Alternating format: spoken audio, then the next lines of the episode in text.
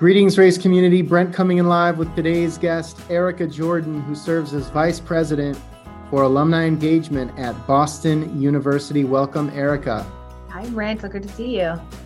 Well, we first met on the West Coast. We are now working on Eastern Time today, and I look forward to learning more about your professional journey. But before we get into work life, uh, we're going to go back in time a little bit just to learn a bit more about your own higher education journey. And sure. so take me back to junior year of high school. Who was that Erika? What was she into? And what led her to Howard University?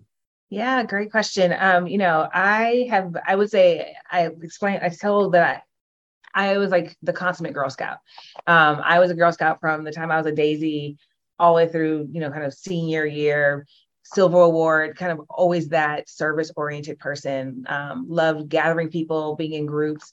Um, I played softball in high school, uh, went on to play at Howard University. And um, so I've always been that team, really like rah rah person. And um, Howard for me was all about legacy. I had several members of my family who had gone to Howard that were very close to me, um, went to visit, and it was like, I had to be there. And um, when I was there, very much was active in the California Club. You know, we had a big contingency of us that would come every year. Um, was an athlete, student athlete. Um, was involved in yearbook, so very engaged and involved. And Howard has an amazing alumni network. So for me, it was always a space that um, I knew I had to work towards and and and work in. I just love people. So didn't necessarily think I would ever do alumni engagement, but definitely um, can look back and go, okay, I see kind of the pieces starting to add up. And so were there three or four other contenders or was it sort of Howard or bust?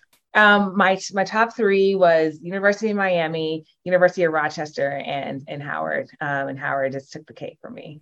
Well, it's great timing because by the time this episode airs, we will have just released an episode with David Bennett, who serves as VP uh, for or senior vice president for development and mm-hmm. alumni relations at Howard, which has had an unbelievable growth story over the last couple of years. I don't know how connected you are there, um, but it was just amazing to learn more about what has for sure always been a strong, tight knit alumni community, but it seems like philanthropically has really just been a, a rocket ship over the last couple of years. Yeah, no, he's done amazing work. I mean, I give him a lot of credit. I think, you know, Howard, much like a lot of other HBCUs, philanthropy hasn't been something that was really ingrained in the student experience and the alumni experience. I think we all give our annual gifts, but it hadn't been something that we really knew why we, you know, we give back. And people like me who have been in philanthropy and uh, higher education for a long time, you know, I get it, but most of my friends didn't. And they'll go back from homecoming every year. They'll do all the activities, but there's no that didn't necessarily connect into you know being a donor in any way. So he i think has helped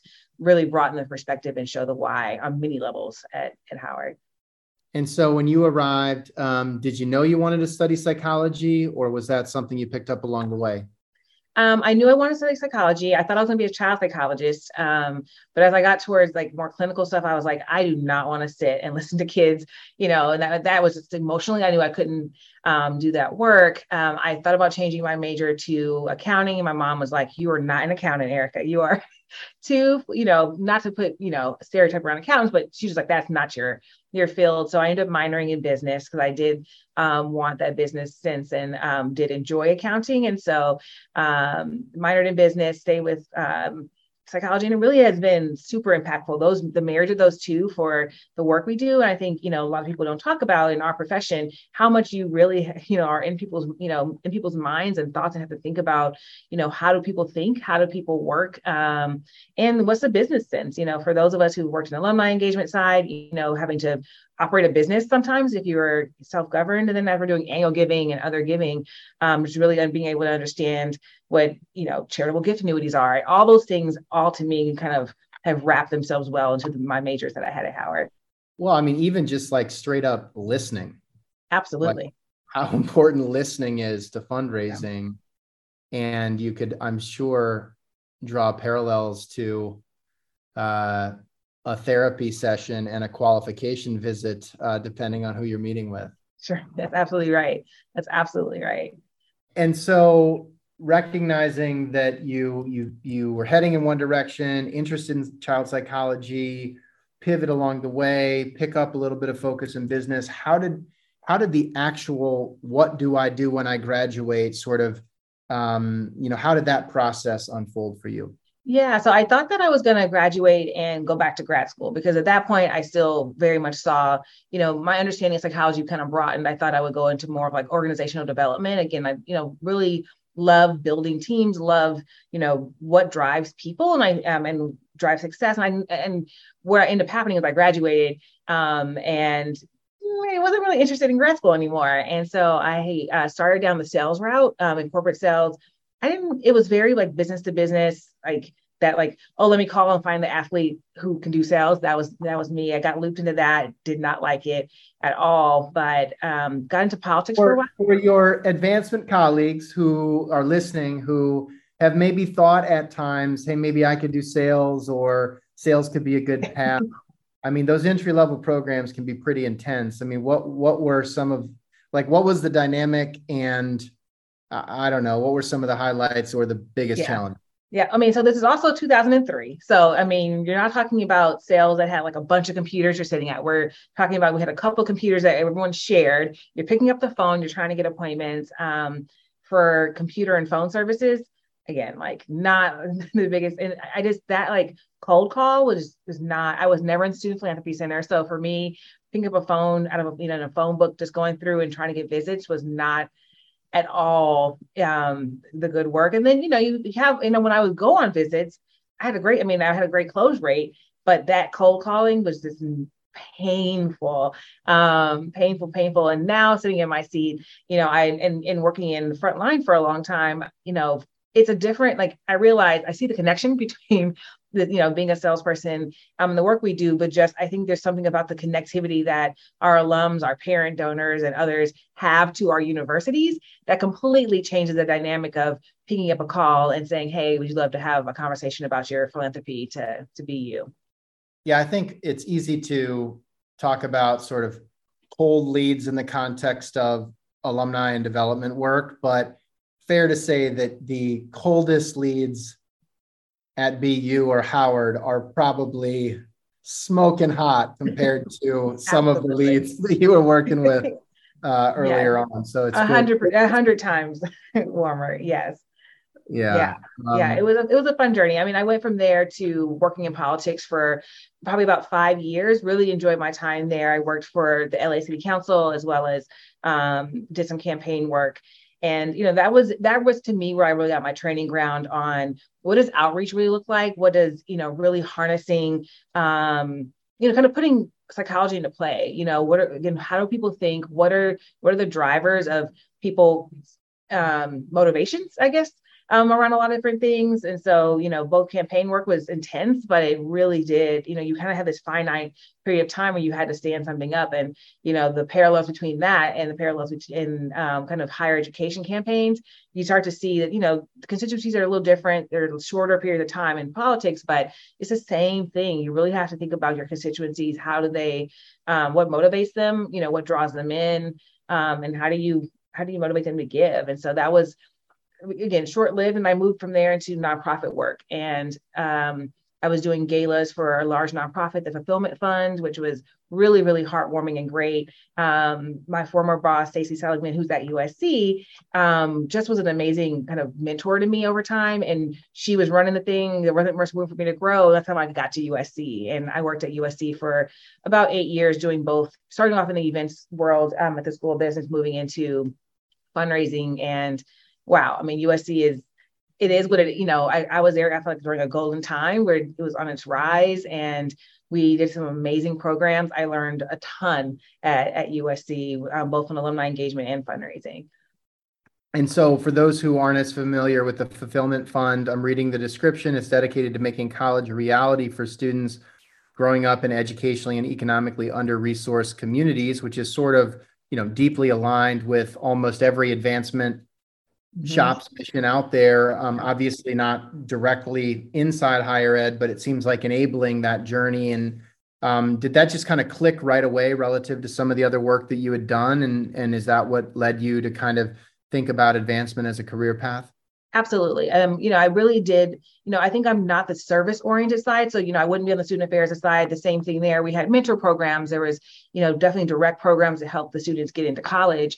Um, but to me, to fuel that um, and being able to empower um, others to rally around the work that our um, practitioners were doing, that to me was so exciting. And, um, you know, pulling off events with, you know, the fulfillment fund very much was anchored in the entertainment business. And so, you know, we would do these events and have, you know, such an outpouring of support from all over the Los Angeles community, again, mainly entertainment and then that equal out to you know there are students that you know we had we were paying for buses for students from you know east la or south la who had never been to the beach. It's like 10 miles from their home had never seen the beach. And to have those moments where students are putting their feet in the sand for the first time or taking them to lmu to um, experience a day at college like those things just warm your heart so much. I knew that you know higher education or some sort of nonprofit work in the philanthropy world was, was going to be where i was going to rest my hat for the long haul and so you go to USC specifically working at the business school, which is mm-hmm. definitely a you know a sub constituency within the broader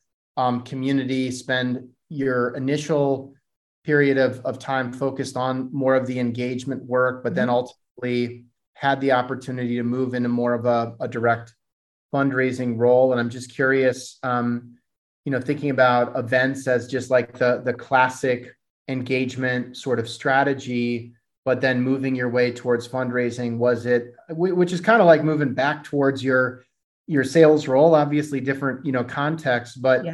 was that um an aspiration out of the get-go or or did it just sort of happen it just sort of happened. I honestly was probably the classic person of I never want to ask for money. Like, you know, it just felt icky. And um, you know, being at USC, you realize that the Trojan spirit is just so there. And at the I was, you know, always at all, you know, doing all the events. And when you're there, you just naturally just start talking to people about what they're doing, about the philanthropy. It just started to come naturally. And I realized if you know what you're talking about, you're really just leading people through a journey and conversation for something they're already going to do. And so um, it was it was you know a director at the time said to me would you ever consider a frontline role? And i was like uh, i don't want to leave my if i hate it then what happens? And she was like i promise you won't hate it. Just try it out. And so um, she really pushed me to try um, to come in to our giving program at the time was called marshall partners. And you know, I had to, our our goal was to raise you know a couple million dollars, you know, uniquely in our different regions, um, and really work with volunteers. So, I, and I love that piece of it. I love the fact that I was still going to be in a role where we were still working with volunteers, still doing events um, that were more exclusive, um, but then really had you know to to still raise money. And but those again, that was not a hard. It, it didn't become a hard ask. And as I started moving more towards major giving ask, that's where you know it really became okay. How do I make sure it's not as easy as asking for fifty thousand dollars?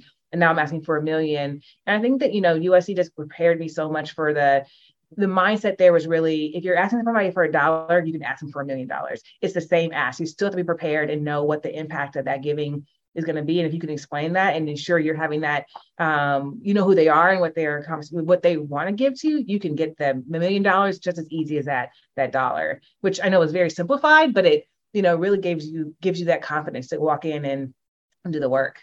So if you could go back to your first month or two or first quarter on the job yeah. in that Marshall Partners fundraising role and sit that Erika down and coach her up, knowing what you know now, what are the one or two things you would tell yourself? Um, I think I that's such a great question. I think I would tell her to be patient and that the ride you have to go through. There's no skipping steps. You have some of the things that you're going to go through, um, as frustrating as they could be. Um, and while you may not understand them aren't going to prepare you for where you're going to be a day um, and i say that because i think oftentimes when we're junior level fundraisers you know we want to become major gift officers quickly or we want to you know we, we think we can do it all. And there's something that there's something about in any of our roles going through the mud a couple of years and really understanding process um, really means something. And you know those there was years i was at usc with marshall partners where we had to rebuild and you know really you know you you do you, you start broadening what you're doing. You're not just doing the the ask and the events. You start getting you know much more into the data analytics. And we were doing some early things off of spreadsheets but you know there's there's pieces of that that i feel like if i hadn't stuck the course and you know there was times where i thought i should have been promoted sooner and faster. And um, i realized that the opportunity that I was being presented even at my level has now paid off, you know, a hundredfold. And I know it's not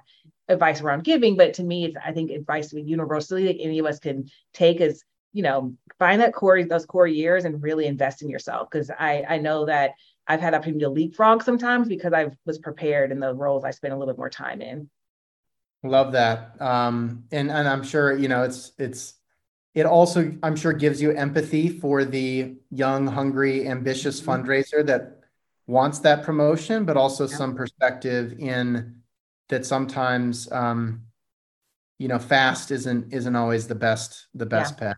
Um, I am curious when you think about that time in the field. Are there any memorable experiences, you know, gifts you're particularly proud of, or yeah. frankly, you know, crash and burn experiences too, which which occasionally get shared um, that really stand out during your yeah, time? Yeah, no, I think one of my favorite gifts, you know, there's so many memorable memorable gifts at USC. But there was I was doing some I was just got assigned to doing New York, and um, I was just surfing through lists because at the time, you know, we weren't really assigned a whole lot of people at that junior level.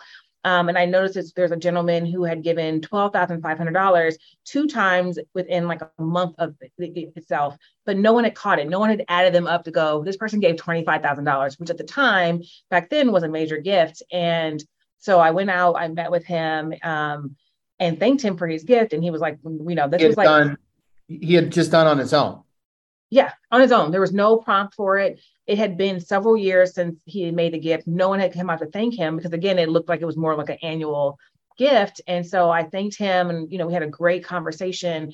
Um, I quickly recognized that he had far more capacity um, than that. And I think those were kind of a tester gifts that we honestly had failed um, to steward. And so I brought on my um, my colleague who um, is still at USC, the major gifts role, um, Sarah Perrin Murphy, and she I said, we need to, to meet with this gentleman. And um, over the course of the years, I know she stewarded several seven figure gifts from him. And we, honestly, I don't think we would unsurface him because he was busy in other, his, I think his wife's um, alma mater, he, you know, he kind of just got distracted and wasn't really kind of tapped in. But now I know he's very engaged and involved. And as I graduated with my master's from USC, I started going to events again and saw him there. And I was like, oh my gosh, it was so good to see him in person. And, you know, he he remembered, he's like, you know, you brought me back into the fold and really appreciate it. So while, you know, I didn't get the glory per se of the, some of the bigger gifts, I still feel like just the the work sometimes doing the digging and doing that work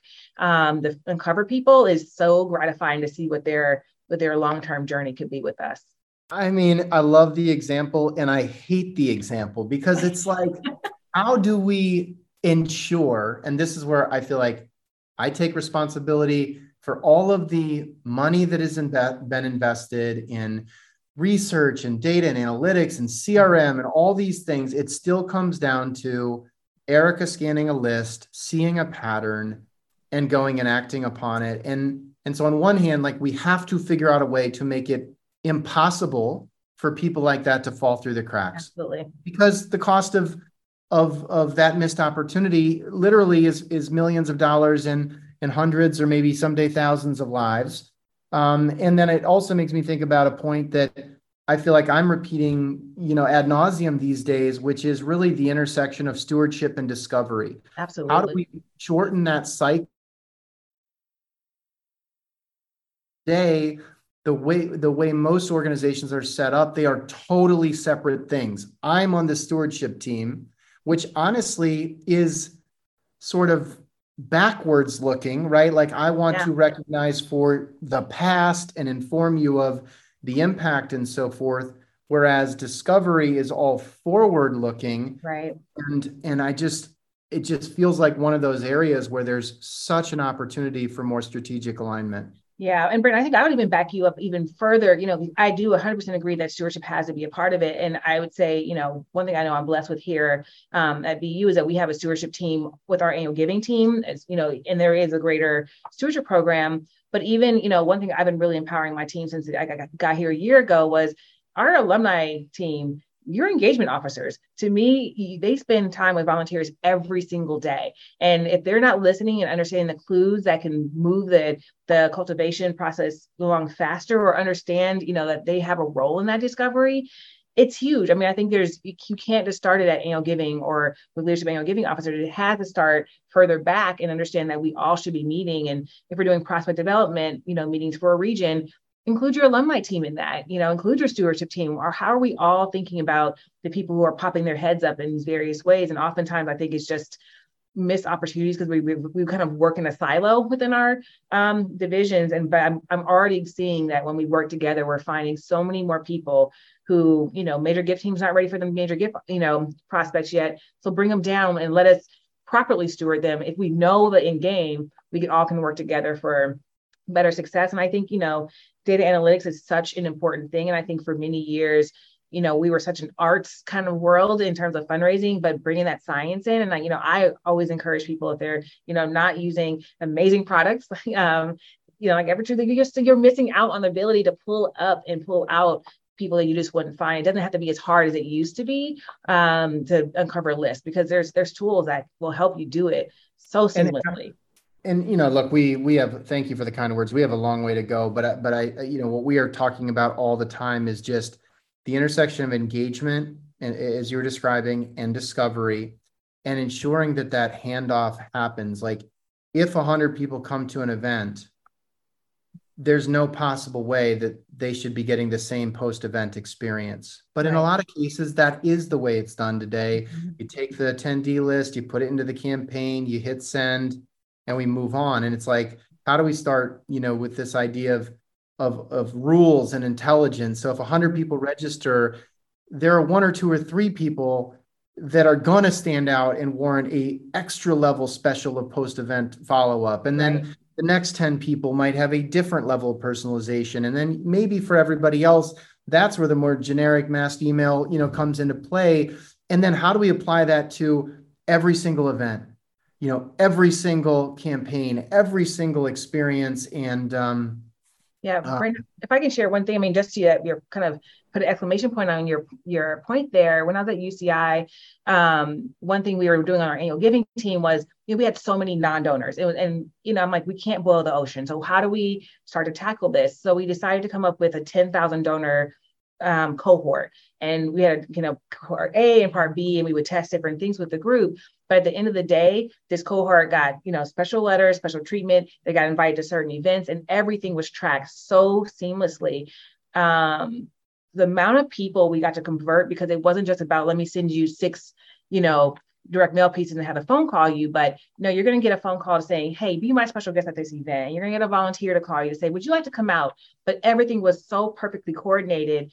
Um, you know, one of our biggest successes out of that was a very similar thing where we had a $10,000 check come in. And for UCI, that's a big deal to get a check, you know, from a direct mail piece. But all this, the work we did to make sure that people were actively hearing not just from us on giving, but this cohort got all kind of engagement that gentleman went on to give a substantial gift to UCI during this current campaign. And but it just was that seamless work. And I think people do have to think about what's that work you're doing pre-event. I think people will spend on events all day long.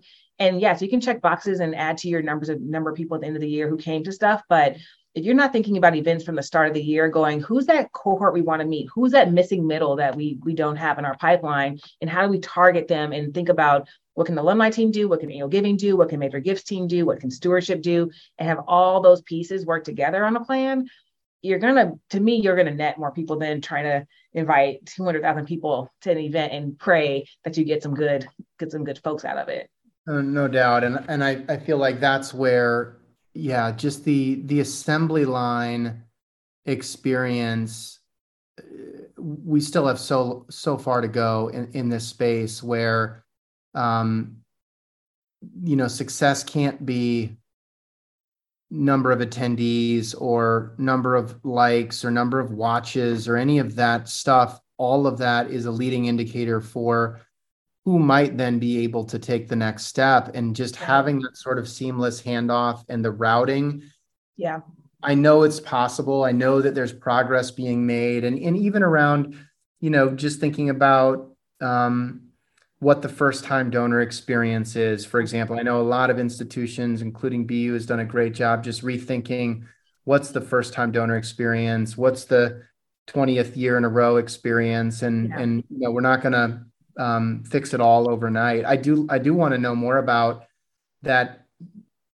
Uh, you know, oftentimes like A/B testing is is done in the context of I'm going to send an email to two groups of people with two different subject lines and that's the A B test. But it sounds like your approach was more a full year long campaign experience for cohort A versus cohort B. Right. And one of the amazing things, right, about annual giving is it is so measurable. You can actually really see what the difference is. Yet I feel like that kind of full year programmatic A B testing is, is pretty rare.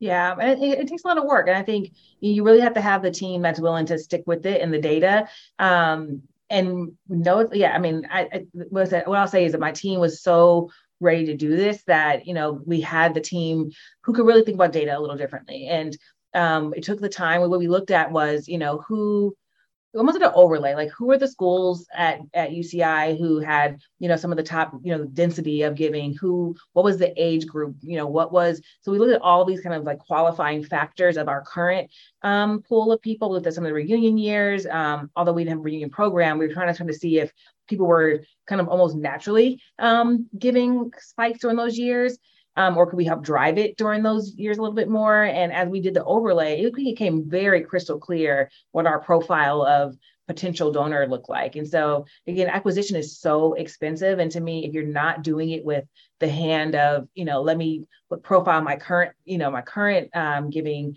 base and looking for some of those gaps, right? Like we we knew that we were missing some schools that just didn't have the giving it needed to be. Well, maybe if we profile them the same way, could we increase some of those. We had some wins, some losses, but overall, you know, we uncovered quite a few uh, people that just wouldn't, you know, in the long haul. I mean, it's not always about that major gift because we did have some of those, but even our this general pool of people just increased um, pretty significantly for us.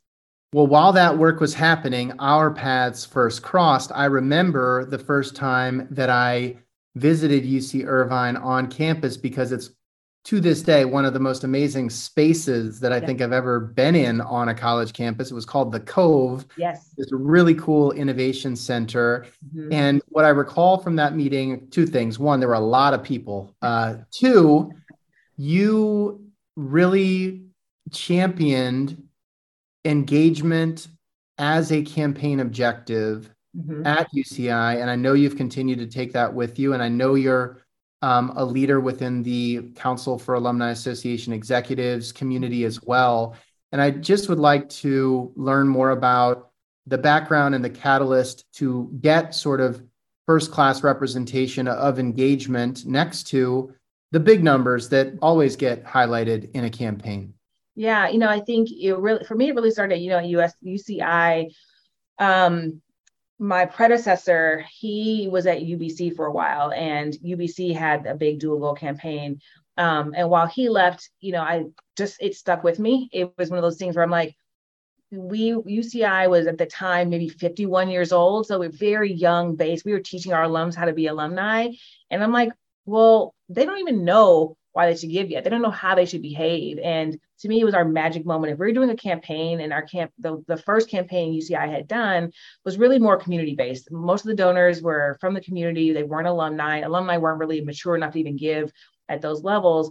I thought that if we framed this right, we can really get our, you know, over the course of a seven year campaign, if we're starting off an alumni engagement goal and then moving people into um, becoming big donors, that to me felt more like a warm hug from us than hey we're doing this campaign you know of you know two three billion dollars and you made already lose people. Because like i don't see myself you know being able to help with that number at all. And so as we started putting together we got our board really involved in our team we recognized there was such a nice growth pattern already happening with our engagement. You know what if we supercharge that and really had those four big buckets? And we were right I think we launched our campaign right before Case put out their their four buckets of engagement, and so we were right there with them. And um, it just has been so exciting to see how much people have responded towards it.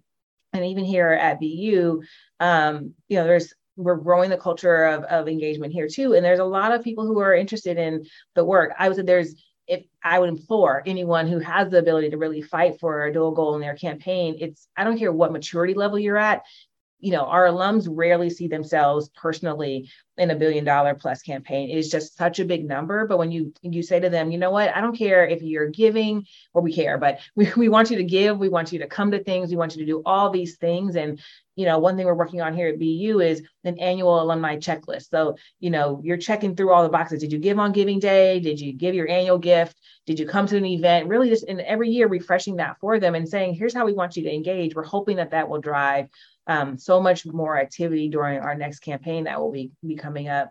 Um, another university that's doing really well right now is University of Toronto. If anyone's um, checking out for what how you can spell it out, they have a dual goal um, that has a sub belly goal of um, a million touches from their alumni over the course of the campaign. And so there's a lot of engagement right now from other universities who are trying to boost that alumni engagement up with their campaign goal. Within your CAAE or broader peer group, what are you hearing as the argument against it? Because it seems like such a no brainer, um, but it's still relatively uncommon, though becoming more and yeah. more common. But what's the argument against it? It's hard to track, it's distracting. Yeah. I mean, like, what, why, why wouldn't a board, yeah. a president, a leadership team want to have a dual goal? Yeah, you know, I think a lot of I think everyone would say there's no argument why someone wouldn't want it. I think what the hardest piece is that, you know, surprisingly, there's still a lot of shops that don't know how to track track their engagement um, and haven't been effectively tracking it. Although I would argue that there's a lot of retroactive tracking we can do that people just need to almost take a step back, either hire a consultant, which I know is you know not always easy, or students to help go back even a couple years through that quiet phase, but I think most of it is data tracking. And then I think often there's not, you know, we're a centralized uh, campus here. I think for those alumni associations who are either self-governed um, or maybe interconnected, sometimes that seat at the table for alumni associations doesn't always exist. And so to really be able to push the message of the why can be a little more challenging. Um, but I, I do think that there's enough schools who have had the campaigns. And um, at the CASE Leader Summit this past summer, there was a session on it. And I think there's so much opportunity to take those benchmarking and say, and plop it on somebody's desk and go, this is the results. There's so many schools that are showing how people's giving has, has significantly changed um, by just tracking their alumni engagement through donation through the campaign that i think it's you know the argument that we're not tracking our data correctly or the argument that you don't have that proximity i think we have to fight a little harder to um to, to make the case. Um it's not going to be easy. Well i think back to the earlier part of our conversation we have to i think there's merit for having the dual goal but then being able to connect the dots between why um, not just like theoretically engagement leads to fundraising, but by having a dual engagement goal and engaging, I'm making up a number, 25,000 people in our community, yep. we are then going to be able to filter down that 25,000 to identify the next best set of plan giving prospect. Absolutely. unmanaged, you know, prospects in the Northeast.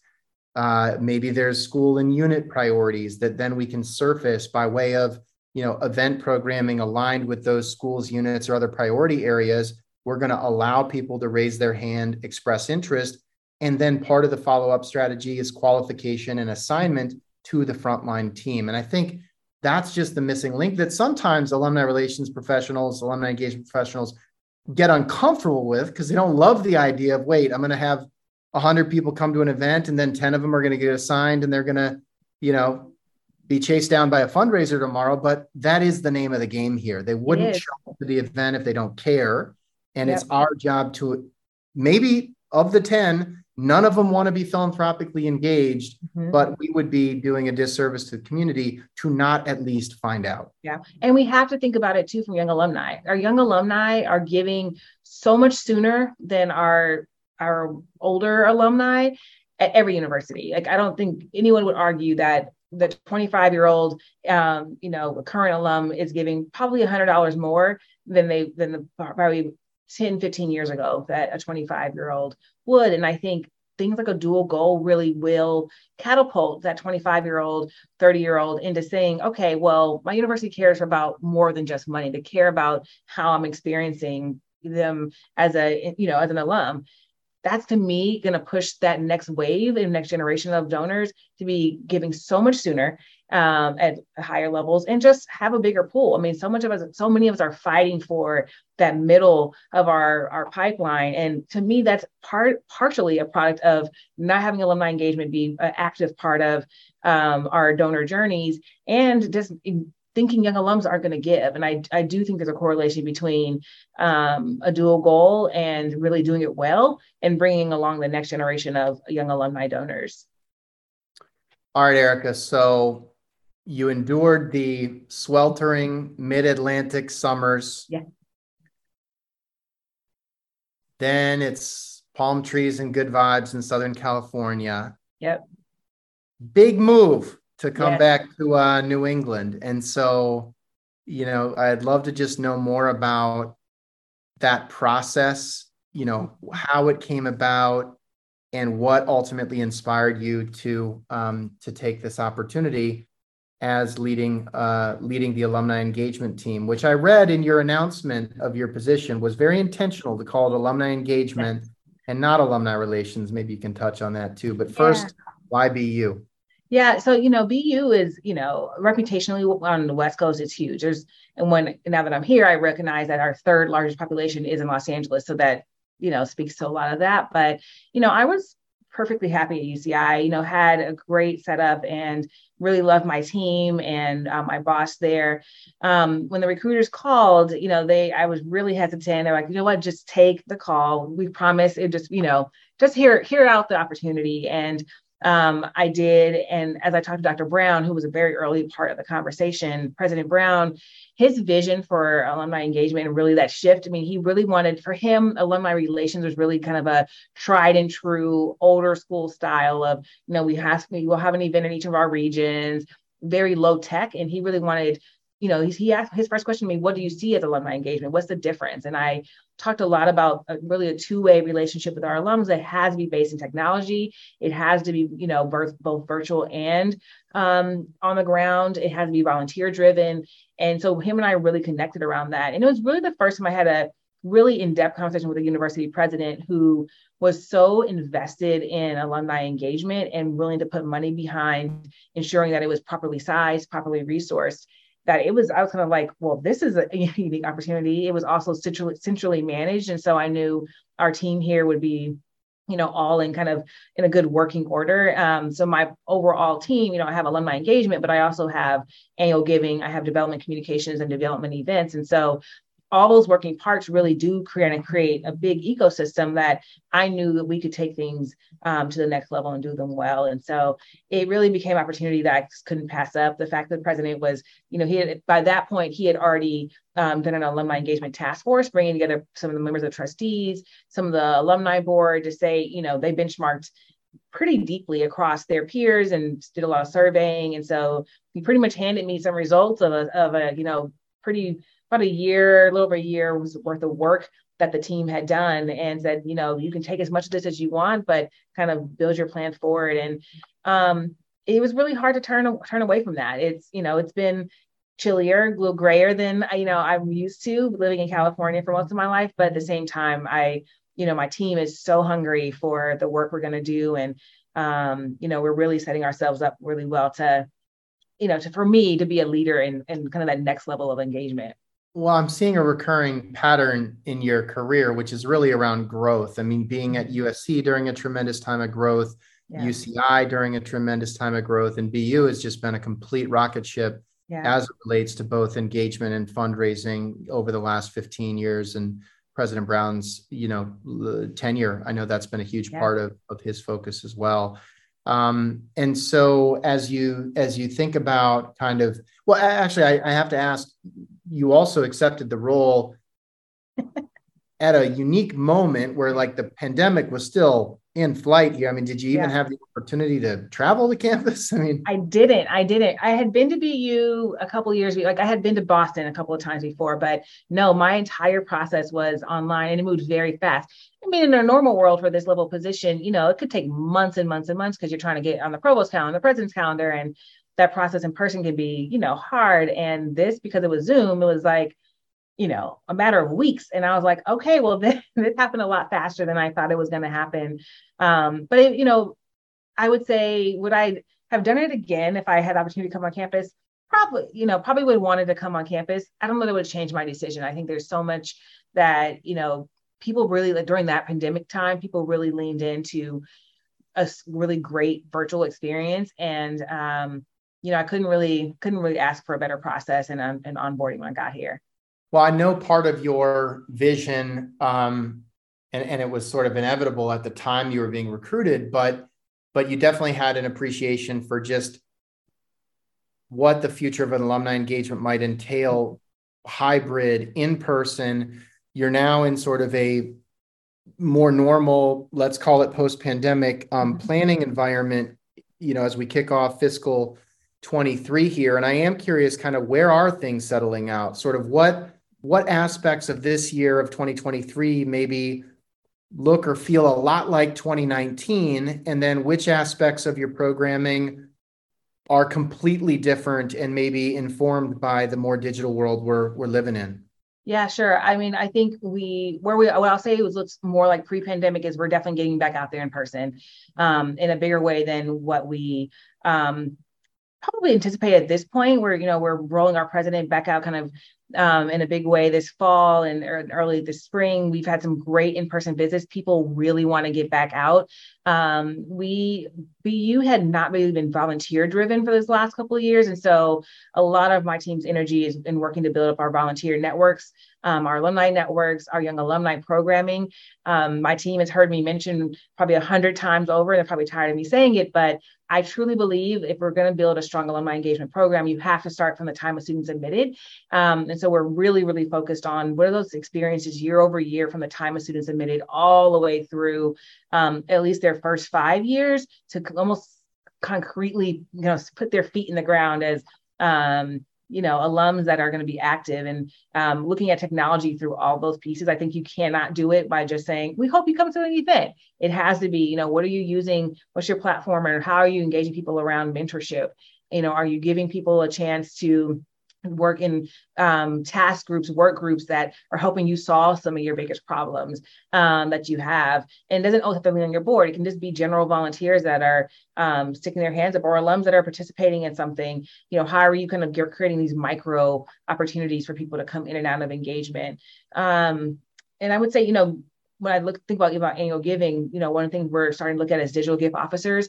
Again, we we're never going to have enough staff to for the alumni size we have. We're not going to have enough staff on the ground to help the pipeline. Um, and so on our annual giving kind of leadership annual giving team, we're looking at bringing on the DXO model and really hoping that um, we can reach a much wider audience. And I truly believe that you know frontline gift officers are never going away. They are there, you know, as a big career um, piece, but we can digitally engage people in a really strong way. I think that the pandemic has shown us that virtual events work. People are willing to engage with us virtually, um, and then some people just will never meet with you in person. So why not create this, you know, same conversation um, in a in a digital space and and utilize the insights that we have to have, create better virtual conversations with folks. So we're very much right now rooted in technology. Um, you know, we're looking at a Salesforce conversion. There's all the pieces. I just so many things we're kind of under the hood, making sure that in two years we can really say we have all the things we can to to really kind of kick off the next campaign to to kind of soar with alumni engagement. Well, I think one of the unique um, opportunities for a place like BU, first of all, the geographic diversity that you've described. I mean, having the West Coast as the third largest um, area, almost 10,000 alumni in San Francisco, LA, et cetera. But you also have 5,000 alumni in the United Kingdom and yeah. 4,000 in India. And yeah. the Middle East, there's a really strong presence. And, and I, I am hopeful that like there is no reason that that sort of virtual discovery model, the DXO model, cannot scale globally as well Right. Um, I don't think we've really gone there yet, but but that should be something that we certainly keep in mind. Right. And I know that's been an area where BU's had tremendous strength from yes. an international fundraising perspective. But even as you think about the intersection of engagement and philanthropy around you know volunteerism globally, I mean, one of our experiences that that I've referenced a couple of times, like I have served on the board of the Brown University Football Association. That's been very fulfilling for me but up until the pandemic, our approach was to have board meetings a couple times a year before football games. Well, guess what? Not that convenient for most people to get to Providence. And then we'd have the, you know, the conference phone in the center of the table with horrible audio that nobody could hear who wasn't in the meeting. Right. And then when the pandemic hit, all of a sudden we hosted that first one on Zoom and it was like the most amazing experience. And so that's an example where I'm like, please don't go back to absolutely the way we used to do it. I don't care what volunteer program, like have it at a lunchtime, you know, East Coast, 9 a.m. West Coast, do it via Zoom, let people see each other, engage with each other. Like, no, like let's not go back to those habits. I 100% agree. And, you know, BU has been, uh, you know, I think an international leader in alumni, international alumni engagement for a long time. And we just had a, meeting with all of our um, alumni leaders in, in Asia. And it was such a powerful meeting. And as we're planning for their, um, they do a business forum every other year. This one's going to be online again. And they were like, this is great. The Friday night before, though, in their own places, they'll have some sort of in person reception. But the main crux of the event is going to be virtual. And they're so excited about it because now they don't have to worry about traveling into a different country. Um, we'll have opportunities for them to, to network and engage across, you know, the entire entirety of the day. We'll have speakers that are, you know, will be pre-recorded, but then coming live for um, some talks. And it really does, I think, virtual space just creates such a, you know, world of opportunity. I hate using the pun, but um, I think it really does open up a whole nother level of engagement. And I 100% agree with you. I think DXO model, at least for us, would work well because we have such a warm international alumni base. Right. I, I, am optimistic. They're going to be like thrilled to have that conversation and, and maybe even in some cases almost prefer that you're not spending all that time and money to yes. you know travel just to just to see them in person like they might not yeah. not everybody needs that level of of personalization i guess yeah. um, i want to make sure with the time that we have remaining we get yeah. to touch on a couple of topics um, one mentorship and two your team um, experience with mentorship i know the advancement sector is super tight knit the CAAE community tight knit. I know you're tight with Mo Cotton Kelly. You've mentioned Brian Hervey at UCI, but just what's your sort of experience been with mentorship? you know, I, I don't think any of us would be where we are, you know, in our profession without it.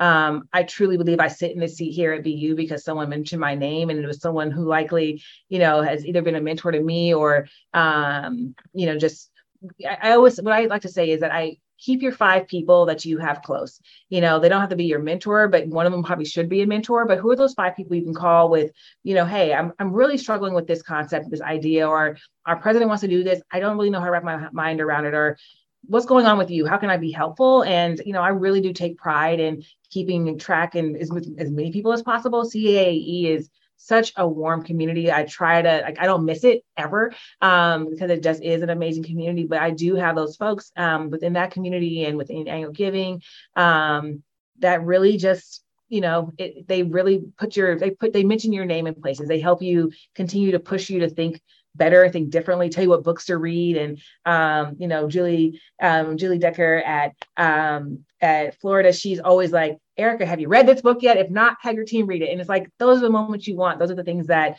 that kind of partnership you can have. But we're not competing with each other. Whether you're on the advancement side or alumni engagement, we don't compete. We're we're all here um, to serve our our own alumni groups, and all we can do is just get better together. So um, you know, Brian Hervey from the start, his tenure at UCI was always a great mentor to me and someone that I value our relationship forever. I love that, and yeah, it's such a recurring theme, and and uh, we'll make sure that they they hear uh, hear those shout outs for sure. Um, tell me a little bit about the team today. Mm-hmm. Are you hiring, growing? Why should folks keep an eye on the jobs page over at BU? Yeah, we are hiring um, in a major way. We are preparing for our next campaign. We are stepping up for sure. Um, I am looking to hire for marketing communications folks. We are hiring digital gift officers.